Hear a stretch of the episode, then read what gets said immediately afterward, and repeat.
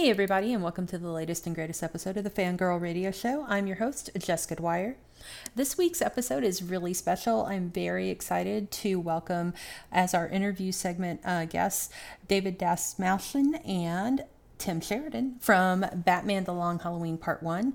Tim Sheridan is the writer, and David Dastmalchian, as you know, is a fantastic actor who has basically taken over the land of comic book film and television, um, as well as comics. He is the writer of Count Crowley, who, if you have not read this comic book, you need to go out and buy it. Um, they have a graphic novel that has compiled all the issues together, and it is fantastic. It's beautifully drawn on.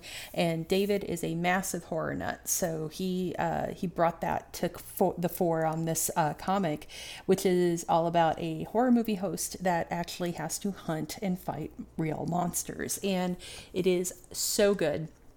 Um, just fantastic stuff.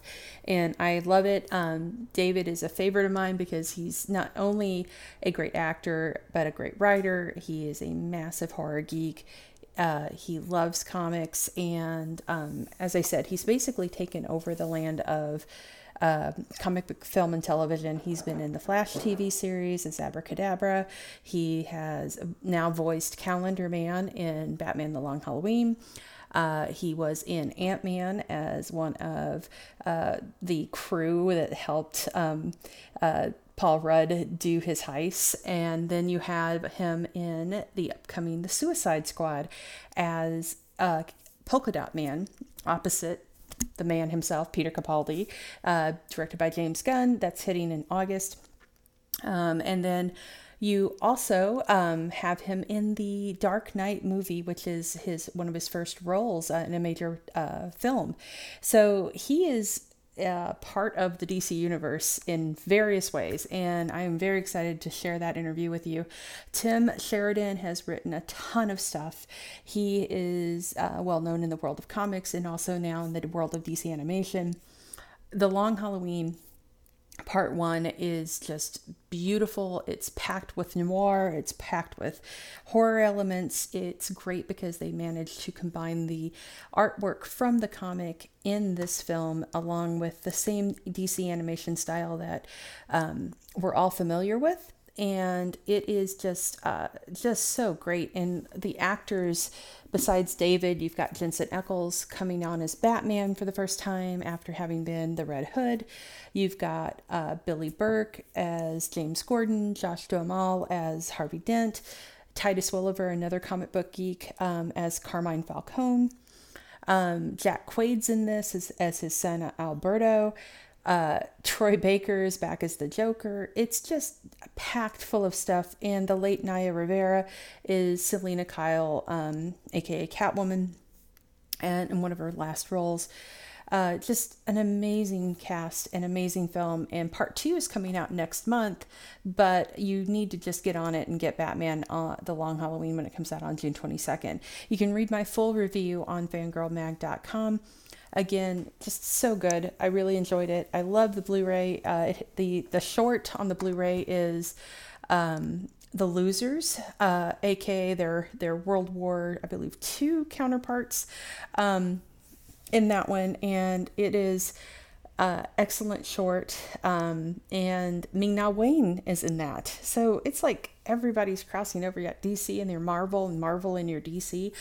Um, so fantastic stuff. I just really love it. So you, I hope you enjoy that segment. Um, but before we get to that, let's talk about the Week in Geek. And I know we're behind. This is the first episode in a long, long while. And I'm hoping to um, be back more often um, with these. And uh, so you'll you'll be getting more. Um, and just as an aside, in um, Batman the Long Halloween Part 2. More fantastic geekery. Uh, you've got Katee Sackhoff as Poison Ivy, John DiMaggio as the Mad Hatter. Um, just, just everybody. Everybody is in this. Um, anyway, let's talk about Loki. Uh, Loki is uh, amazing as we knew it would be. Uh, everybody, I mean, it's broken records, I think, now for Disney Plus. Um, as of this recording, episode two uh, premiered a couple of days ago. Everybody's talking about Lady Loki. Um, I don't know that it's Lady Loki. Uh, I'm of a mind, as is many other people, that it may actually not be Lady Loki, but it is Enchantress. Lady Loki may show up, and I think it's going to be Lady Loki a la Sif. I'm still sticking to that, um, but I think this is actually Enchantress, and uh, her look looks like Enchantress.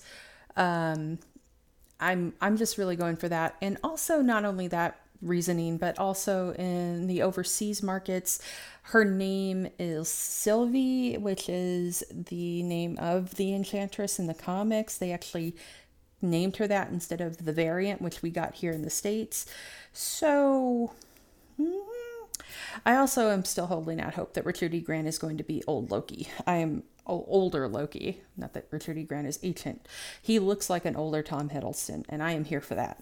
Um, my theory, though, is that um, I think what's going to end up happening here, and we'll see, because they're really pushing the loss of, uh, as of the second episode, when Loki finds out that Asgard is no more, um, which is some amazing acting by Tom Hiddleston. Um, I think what's going to end up happening is we're going to see that blonde Loki, maybe. We'll call her Lady. I don't know. I don't want to call her Lady. I, I know she's probably Enchantress. Anyway, um, Fem Loki, I think, is going to. The reason she's doing what she's doing, I believe, is to get back at the Time Variance Authority. And the reason is. I think she's trying.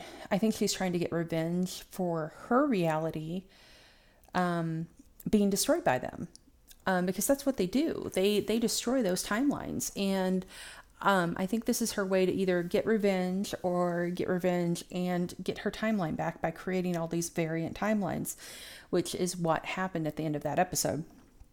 And um, I think that's what we're going to see happening here. And um, I think Loki is probably either going to end up helping her or he may have to destroy her. Um, we'll see what happens.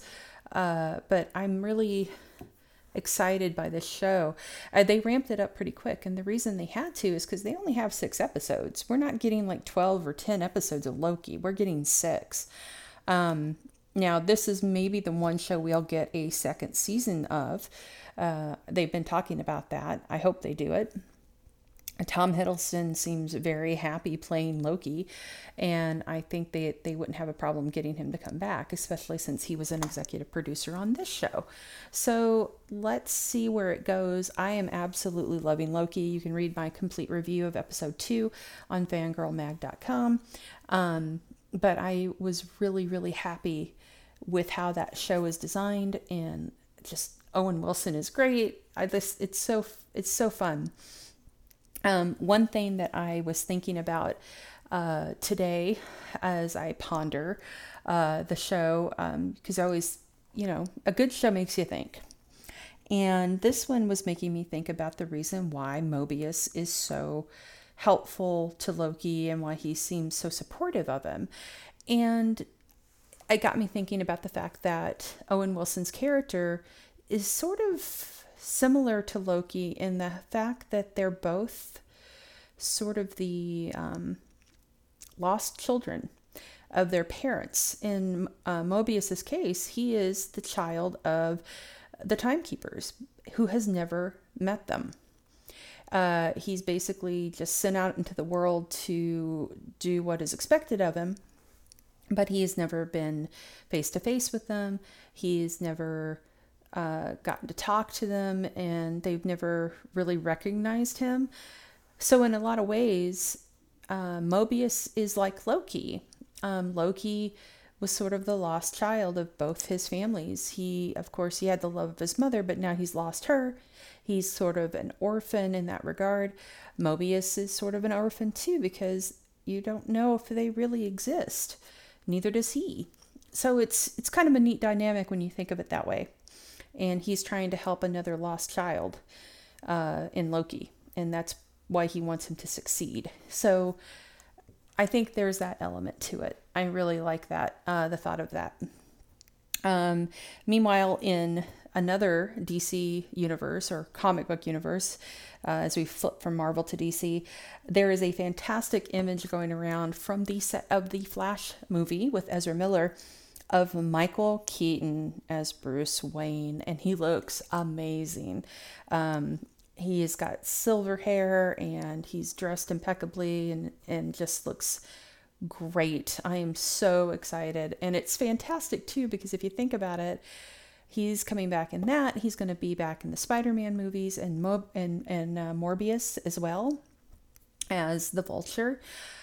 I'm loving the Michael or Michael Keaton Renaissance, you know. I am really liking it. And he looks so great. I was very excited about that. Us kids of the 80s will be screaming when he shows up on screen as Bruce Wayne again. It's just so great to see. Um, this week we saw the finale for the season of The Last Drive In, and Joe Bob and Darcy nailed it this season. Um, probably one of the best seasons of The Last Drive In. Sorry for the flipperoo, but we're going to talk about The Last Drive In for a minute. Um, the Last Drive In is probably one of the best things to happen in years for fandom, especially horror fans. Couldn't have timed it better with the pandemic and everything as well. But this is probably um, one of the most eclectic seasons of The Last Drive In we've ever had. Um, this one had the VHS night, which was so great. We had the Roger Corman night, which was amazing to see Roger Corman. Um, and so, you know, talking, uh, you know, we have an episode of Fangirl Radio where I interviewed him a few years ago uh, that you can uh, check out on SoundCloud. Um, but he just is so savvy and with it and still working and um, the man's like a walking hollywood legends encyclopedia of everything. I mean everybody worked with him and he's now just still working and uh, it was great to see two the two films they picked um, were little shop of horrors and humanoids from the deep. And it was really neat to hear the stories that went into those movies and, and the things that happened on set and hear roger talk about um, Hollywood and the business because if anybody knows about the business of Hollywood and making films, it's Roger Corman, and um, it's it was great to see Joe Bob talk to him, and because Joe Bob, a lot of people think still somehow for some reason that he's just you know he's a funny redneck, but John Bloom, who is a friend of the show, and um, has been on here a few times, and if you listen to those interviews, you will see it, is an exceptionally smart, talented guy and writer. Um, he's an inspiration to me and to a lot of people. And what I love about the last drive-in, and thanks to Diana, aka Darcy, um, he we're able to you know i think i think it's great to see that he is is realizing as the show is on and especially this season and previous seasons as well how much impact he's had on lives and inspiration. And um, it's always amazing and fantastic when you get to tell people how important they were to you and what they inspired you with and how they imp- impacted your life. And this show is allowing fans to do that. And um, it's it's great to see him get touched by that. And um, also, he just continues to inspire, and he's taking the opportunity. It's like this safe place for fans to go every night on every Friday night on Twitter. You know, I take part in it because I love I love this stuff and I love it when fans come together and are able to talk and you feel less alone, especially right now with everything going on. Um, you know, you're able to connect and find like-minded people and tell jokes and enjoy those films together even if you're like across, you know, on another side of the world, there are people that get up at four o'clock in the morning to watch this live with everyone else, and it's it's just such a neat experience. Um, and uh, you know, it's the mutant family, mutant fam, um, come together, and it just to me, this season really kind of brought that home. You had so many good guests as well, like Roger Corman again, Jeffrey Combs, Clint Howard um, just amazing stuff. And uh, also just the fact that you you have guys sending in their movies to you know uh, to Joe Bob, knowing he's going to watch them, and that's a big deal, especially for people my age, you know, who grew up watching Joe Bob, and what he means to us because he introduced a lot of us to a lot of stuff we never even heard of before in his shows. Um, and he just is a walking, another one of those walking knowledge books that um, just imparts their knowledge. And, and, and when he goes on his so called rants and tirades, they're super smart and he knows what he's talking about. Um, so if you haven't, for whatever reason, watched The Last Drive In at all, you need to take the opportunity to go do that and get caught up. Um, I love the fact that Shudder did us the solid of creating the just the Joe Bob segments, which you can just they're entertaining all the hell to themselves. Um, you just listen to Joe Bob do his thing for 45 minutes, and if you have the movie, um, they actually tell you where to do your break in the film to turn this on. Even if the movie is no longer on Shudder or that last drive-in episode is gone because of the rights no longer being available to them, they still have the just the Joe Bob parts, and so you are able to sync them up with your movie and and listen to him impart his wisdom. So, uh, if you haven't, as again, haven't seen the last drive-in or watched this or experienced this, um, I think Shudder knows if they cancel this show, probably seventy-five percent of their subscriber base will disappear. Uh, so, I'm I'm pretty confident we'll get at least another season, if not a special, because um, they do specials like Halloween, Thanksgiving. Um, we'll probably get at least a couple more of those. Um, and if not, we riot.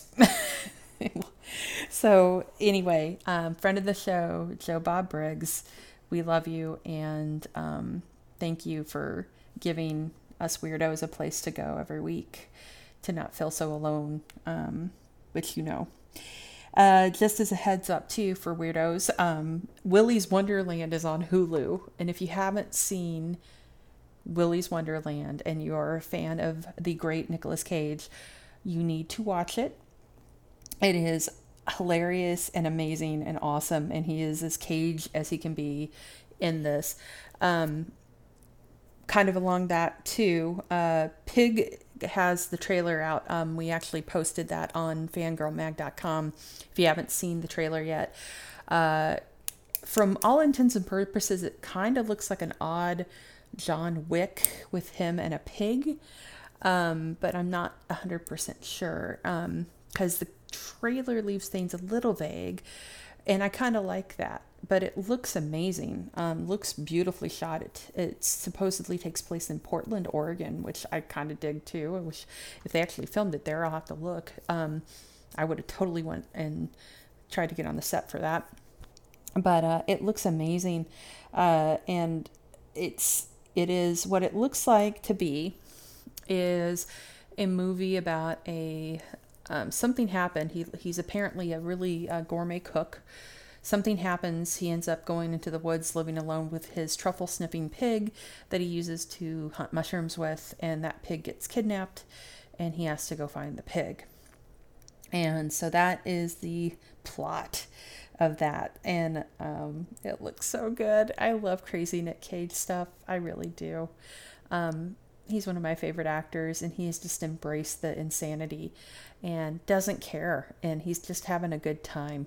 And uh, that's how it should be especially if you're nick cage because if he is having a good time we're having a good time. There is no doubt in my mind.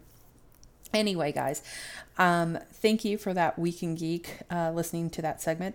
I am going to now turn it over to our interview segments with david Dastmalchian and tim sheridan for the long halloween part one um, which is going to be uh, available on june 22nd uh, definitely check it out. As I said, it's fantastic. If you're a Batman fan, you're going to love it. Um, and part two will be available next month.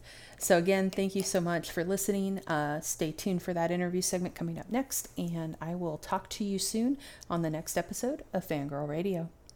Oh, I'm great. Well, I want to thank you so much for taking the time to talk to me. And oh my God, this movie was terrific. I have a lot of questions. I'm going to try to pound through these pretty quick.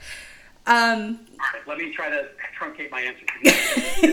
no, be long, be as long-winded as you want on your answers. That's totally fine. I, I, I, I'm as a writer. Can you talk about the process of transferring a comic to a script for animation and what the choices entail? Because that's something that really fascinates me on what you have to to prune or what you want to have to add for this. You know, I had never written a comic book until this past year, and so now I'm writing books for DC, and I I didn't really know anything about writing comics, but I knew everything about reading them. And uh, and what I knew as someone who makes movies and TV and, and, and reads comics is that comics are a different experience. They not only are they a thing that is that is small, that we control, that's in our hands, that we get to put down and pick up, and we get to hit the pause button whenever we want, sort of the way home video works. But movies, you know, on a, are typically uh, are larger than life. They're on a giant screen. You have to show up on time if you want to watch the whole movie. Sit quietly in your seat. The movie's in control typically when you go to a movie theater. Um, but a comic book, the reader's in control. And one of the other things that a reader does is we fill in the spaces that aren't explicitly displayed in the pages, in, in between panels, in between pages uh, and, and issues. And so that's a whole different experience that we don't typically get in a movie. So that makes the adaptation of uh, a, a, book like The Long Halloween, um, you know, it can feel like a daunting task um, because ultimately there is no way to, unless it's a 20-hour movie, to do the thing to just like film the book in a way, you know, and give you all the stuff that's in between all the pages that right. you're not getting, that you're filling in with your brain, right? Yeah. So, um, so it becomes our job to kind of, you know, thread that needle and make the whole thing work as a, as a story told cinematically. Um, that's that's the challenge because as much as comic books and graphic novels are a visual medium, and as much as people think they're well, they're storyboards, right? Mm-hmm. Um, they're not. They're not. It's not that simple. Comic books, fans, readers have a different relationship with the story as it's told in a comic book than they do with a story as it's told in a movie, and so that's where the big challenge is in adaptation. Thank you for that answer. That that that makes a lot of sense. Um, so one thing that I love about Long Halloween, the book and the film, is that it's a meshing together of genres with horror in there because it's bloody. There's the the horror of the the, the rogues gallery, the, how they look, how they are, crime noir, and Batman. Just the Batman genre. Can you talk about how this story meshes these together so perfectly and and know in your own mind how you created that onto you know brought that together into the film? Well, let me tell you that my job was the easiest one in this whole legacy of this thing that you're talking about because, you know, Jeph and Sale, uh, you know, did something that was that also was had built off of um, you know what had happened in, in year one in the books, and and so they so so they created something spectacular uh, that we that we all look to as this seminal important work of art, let alone part of the canon for Batman and DC. But uh, but then you know I, I got to you know uh, uh, uh come to it you know with a little bit of uh, a little bit of, of, of experience uh, all of Batman canon and all of DC stuff, and uh, and all the different genres that I that I've gotten to work in, right? And uh, so that helped sort of inform that as well. But I think the lion's share of that work was done by them. Uh, what I knew early on was if we wanted to be faithful to the feelings and experience of reading the book, um, uh, but but make it a movie uh, or movies we we were we were going to have to focus our lens, and we were going to have to point the camera uh, at particular themes and parts of this story that that make it the Long Halloween. For me, the number one was this is a family story. Uh, Halloween is a family affair, as far as I'm concerned, and this is a story about four families. You know, the Falcones, the Waynes, the Dents, and the Gordons and how service to Gotham City has affected all of them, and I would say negatively. um, you know, it's happening to the Falcone and the Dents right now during these movies. It's happening. It happened to Batman when he was a kid. The effect of Gotham City, and we see a little bit of that play out in these movies. And it's going to happen to Jim Gordon. It's beginning to happen, and and anybody who knows Jim Gordon's story knows that you know he, he's headed for some rough stuff um, personally in his family life. And so, um, for me, focusing on how it, uh, how Gotham City as a character affects these families who are in service to it um, was the main focus. And then everything else, all that work has been done by by Tim and Jeph, and and gets to be done in, in you know with visuals by Butch. You know, as much as I wanted this to feel, you know, like, let's make it detective noir, I knew very early on that that was going to be Butch and Chris Palmer's job um, to really make this look like we're, you know, in a detective noir story. Um, for me, it was more about just what are the key themes, the important pieces of this story that I need to get on the page. Um, uh, and, and that's where my focus was. So, kind of what you're saying is, and you're right, is Gotham City is really the villain. Well, I mean, it depends how you how you interpret, you know, what's going on. Uh, it could be the villain, it could be the hero, but but I would say Gotham City is the central character of the book and uh, of the movies, and I think that that's that's faithful to the book. I think that what we're seeing in the book is a response. We see this in year one, and we see it in Long Halloween. It's a response to you know the old Batman, gold, you know, golden age, old time Batman stories, uh, where you know the gangsters were you know the big crooks and and and you know were the corruption that Batman was rooting out in the, in the city, and but but but the Long Halloween is all about the transition that's happening.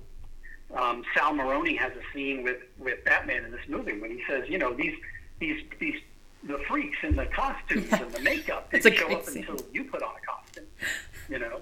And you know what's the common denominator here, pal? You know, and uh, and Carmine Falcone is dealing with the, the changing needs of his business and and his support as he sees it of Gotham City. You know, from Carmine's perspective, he's keeping the whole city going. Yep. You know, they all think that. Gordon thinks he's doing it. Jen thinks he's doing it. Batman thinks he's doing it. That's that's a Who's great scene. That's a great, great question. That's a great question, and that's a great scene too. I really like that. It's like calling him out on, "Hey, you kind of started this." So, so I know I'm about to lose you here in about a minute or two, but I I wanted to ask because I know David Dastmalchian and Titus Welliver are both huge comic book nerds, just like us, and I wanted to know specifically with those guys, did they kind of geek out doing this with you and, and working on this film? And also, as a writer, when you have actors of that caliber in your in, in your your your film, do you find yourself writing lines specifically to hear those actors say them, or know that they could deliver some dialogue that would just rock specifically for that actor? Yeah, well, let me tell you, Titus Welliver and David Dastmalchian are among the rest of this amazing cast. You know, are incredible. The whole cast just knocks it out of the park. Um, but also Jensen Ackles. Oh, Jensen yeah. Ackles is is a huge Batman fan and is somebody who was just born to play Batman. So to get to hear him do this, it just gave me chills. David Dastmalchian was a delight uh, and is a delight, and. Uh, and, and he was so thrilled and excited to be here, as was, um, you know, the late Naya Rivera, who, who, who just really brings a whole new dimension to Selina Kyle, Catwoman, in these movies. And uh, we're, we're just so lucky we got to work with her. Oh man, it, I I absolutely loved it. It just was so beautifully done, and I also liked how you kind of tweaked the look of uh, Bruce Wayne to look more like Jensen. At least it looked like it to me, and I thought that was great. Unless it was just my mind. For the, the artist. I don't know. I, thank you very much. Jessica, are you on the line there? I am, Gary. All right. Jessica, say hi to David. This is Jessica Dwyer from Fangirls Magazine. Hey. Uh, hey, David. David Dastmalchian. You two chat away. That's my buddy. Hey. Dapper David Dastmalchian. How are you? Hear your voice. How are you? Oh, I am so happy to talk to you. I promised myself I wouldn't horror. I promised myself I wouldn't horror geek out too much on this call because I don't have a lot of time with you, but it's going to be really hard. oh man, yeah, I'm so excited. Um, so yeah, this this and, and you know what's cool? This this movie is it, it's very steeped in a tradition of horror. I mean, it totally has horrifying. It's scary, and I, in my humble opinion, get to play a character that is one of the most spooky, frightening, macabre, and twisted characters of the bunch. So you know I'm in heaven. oh, oh yeah, no, uh, that was one of my questions about this. Is like I I got to interview Tim uh, yesterday or the day before yesterday, and um, I, one of the things I, I, pointed out and I was asking him about, and I wanted to ask you about, was the meshing of horror and noir that this represents, and how it really just is steeped within horror, and how a lot of people compare Calendar Man in this to Hannibal Lecter. Yes, I love that. I love that. You know, Julian, Julian Day, who's Calendar Man, has this deep, deep. He's lost, if you will, in his um, entanglement with the concept of time and the passage of time and the beginnings and the ends of things, the birth and the death of things. And so the fact that I spend all of the minutes of all of the days of all the weeks of all the months of all the years of my life in this little glass, you know, cage at Arkham, thinking about time and the passage of time and the importance of marking time and holidays. And here comes this, you know, self-aggrandizing martyr stuffed shirt, you know, kind of self-righteous uh, quote-unquote hero, the Batman, wanting my help with this really horrifying murder case is just icing for, for, for Julian. It's really wonderful. And, and, and as you can tell, as we watch the film, Julian really enjoys um, getting to play with that. That it's fantastic. So one thing I wanted to ask you about before you took over the world, because you have, um, is the fact that your your first major motion picture, I believe, was a Batman film. How does it feel to return yeah. to Gotham as two of, and you've done The Flash as well, but specifically Batman, you're coming back to this world as two of the uh, members of the Rogues Gallery. How does that feel as a comic book fan? It's surreal. It's like I'm floating over the bat signal. Um, you know, I can't believe my life. And when you consider that, you know, I was a uh, struggling working actor back in 2007, I was, you know, performing theater in Chicago when I got the opportunity to audition for Christopher Nolan's The Dark Knight, and then I was cast in that film, and I'm standing there in the street making this film, standing next to the Joker, and in this incredible piece of film history, which was inspired in many rights by Jeph Loeb and Tim Sale's The Long Halloween. Mm-hmm. Um, and now here we are, you know, more than a decade into my career as a, a film and television actor, a character actor that's been finding my way through this crazy business, um, I get to bring to life these amazing characters. And I mean, Calendar Man in The Long Halloween Part One, it's like there are a few characters as rich and as exciting and as fun to dive into as this. And and and I've always wanted to to do voiceover and um, you know uh, voice acting for animated films, and I've been a very big fan of the DC Universe movies. Um, so the fact that this is the first time I'm getting to do something like this, uh, it's a really special, full circle moment for me as a geek, as a fan, and as an artist. That's fantastic. So, um, this is kind of a broad question, but I wanted to hear it from you because I know you're passionate and you're just like us. You're a massive comic book nerd. You're you're just a pop culture junkie as a fan yourself, can you talk about the importance of comics not only in pop culture, but as just a way that they can inspire? Because I know you grew up on them, and I see them as a, a tool and a way to, you know, give a weirdly a way to give people guidance in in heroes. So one of the wonderful things about comic books that a lot of people overlook is that they are our modern day mythology. They are the stories that we can tell to such a wide audience, from the philosophers to the preschoolers, from the kids to the you know the the the, the existentialists. Uh, comic books are uh, form of, of, of, of lit that in you know the 21st century are able to reach so many different people and on the surface transport us through their stories and through their exceptional you know characters on these grand uh, adventures, uh, be they you know sci-fi or otherwise. Now, what's wonderful about that is when you transport people through their imagination on these fantastical adventures with these fantastical characters, you're easing their uh, their their um, the blockades that we as audience members have created around our minds and our hearts when it comes to the deeper issues, uh, and whether those issues are things that make us feel other than, that make us feel like we don't belong, that make us uh, feel anger towards towards people that are you know stemmed from anything ranging from misinformation and education all the way to the pains and struggles that come with you know mental unwellness. Um, these stories and both the heroes and the villains in them, uh, really think have an opportunity to um, to impart great wisdom.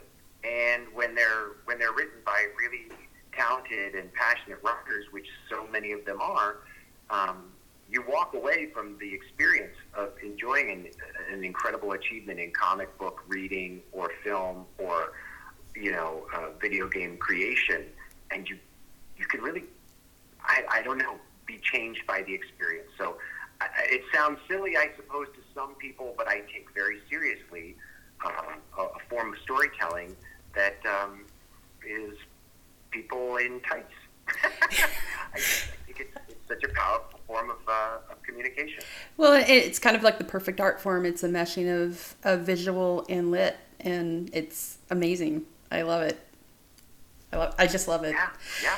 Um, so I know I'm about to lose you, but I had to ask this question because I know you're a massive vampire fan and you're a comic book writer and a filmmaker and a producer and so here's the build up and I hope you say that you would Okay. love to do this.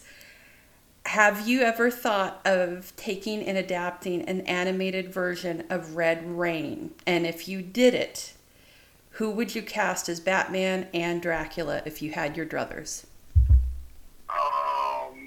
Oh that would be so incredible. Um, DC Warner I Brothers, you're listening. yeah, yeah, yeah, yeah, yeah, yeah. I would love to pitch so many, um, so many, so so many stories. But Red Rain, uh, oh my God, it's the be best. so incredible. And those those came out like the comics when I was, uh, God, I'll date myself here, but probably in high school. And as you know, because I'm a big vampire Mhm. fan, I think um, I think there's no doubt that perhaps um, I would cast myself.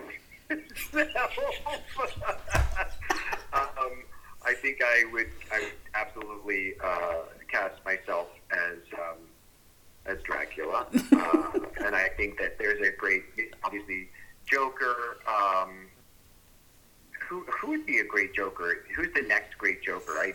Uh, If you haven't seen, no. if you haven't, if you haven't seen Terrifier, um, David Howard Thornton, who plays Art the Clown, does a amazing Joker.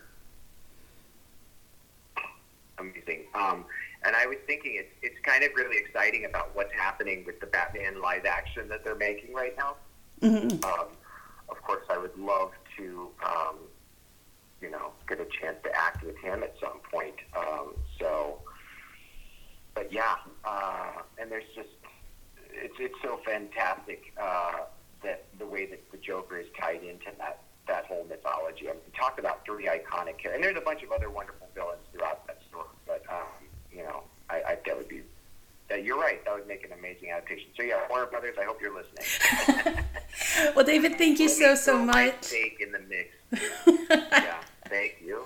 Thank you so much, and Gary, thank you. And I can't wait to uh, see part two of this. It was fantastic, and I'm uh, so excited for Suicide Squad. Oh my god! So thank you. Awesome, awesome. Well, I hope we get to talk again soon. Have Same. You too.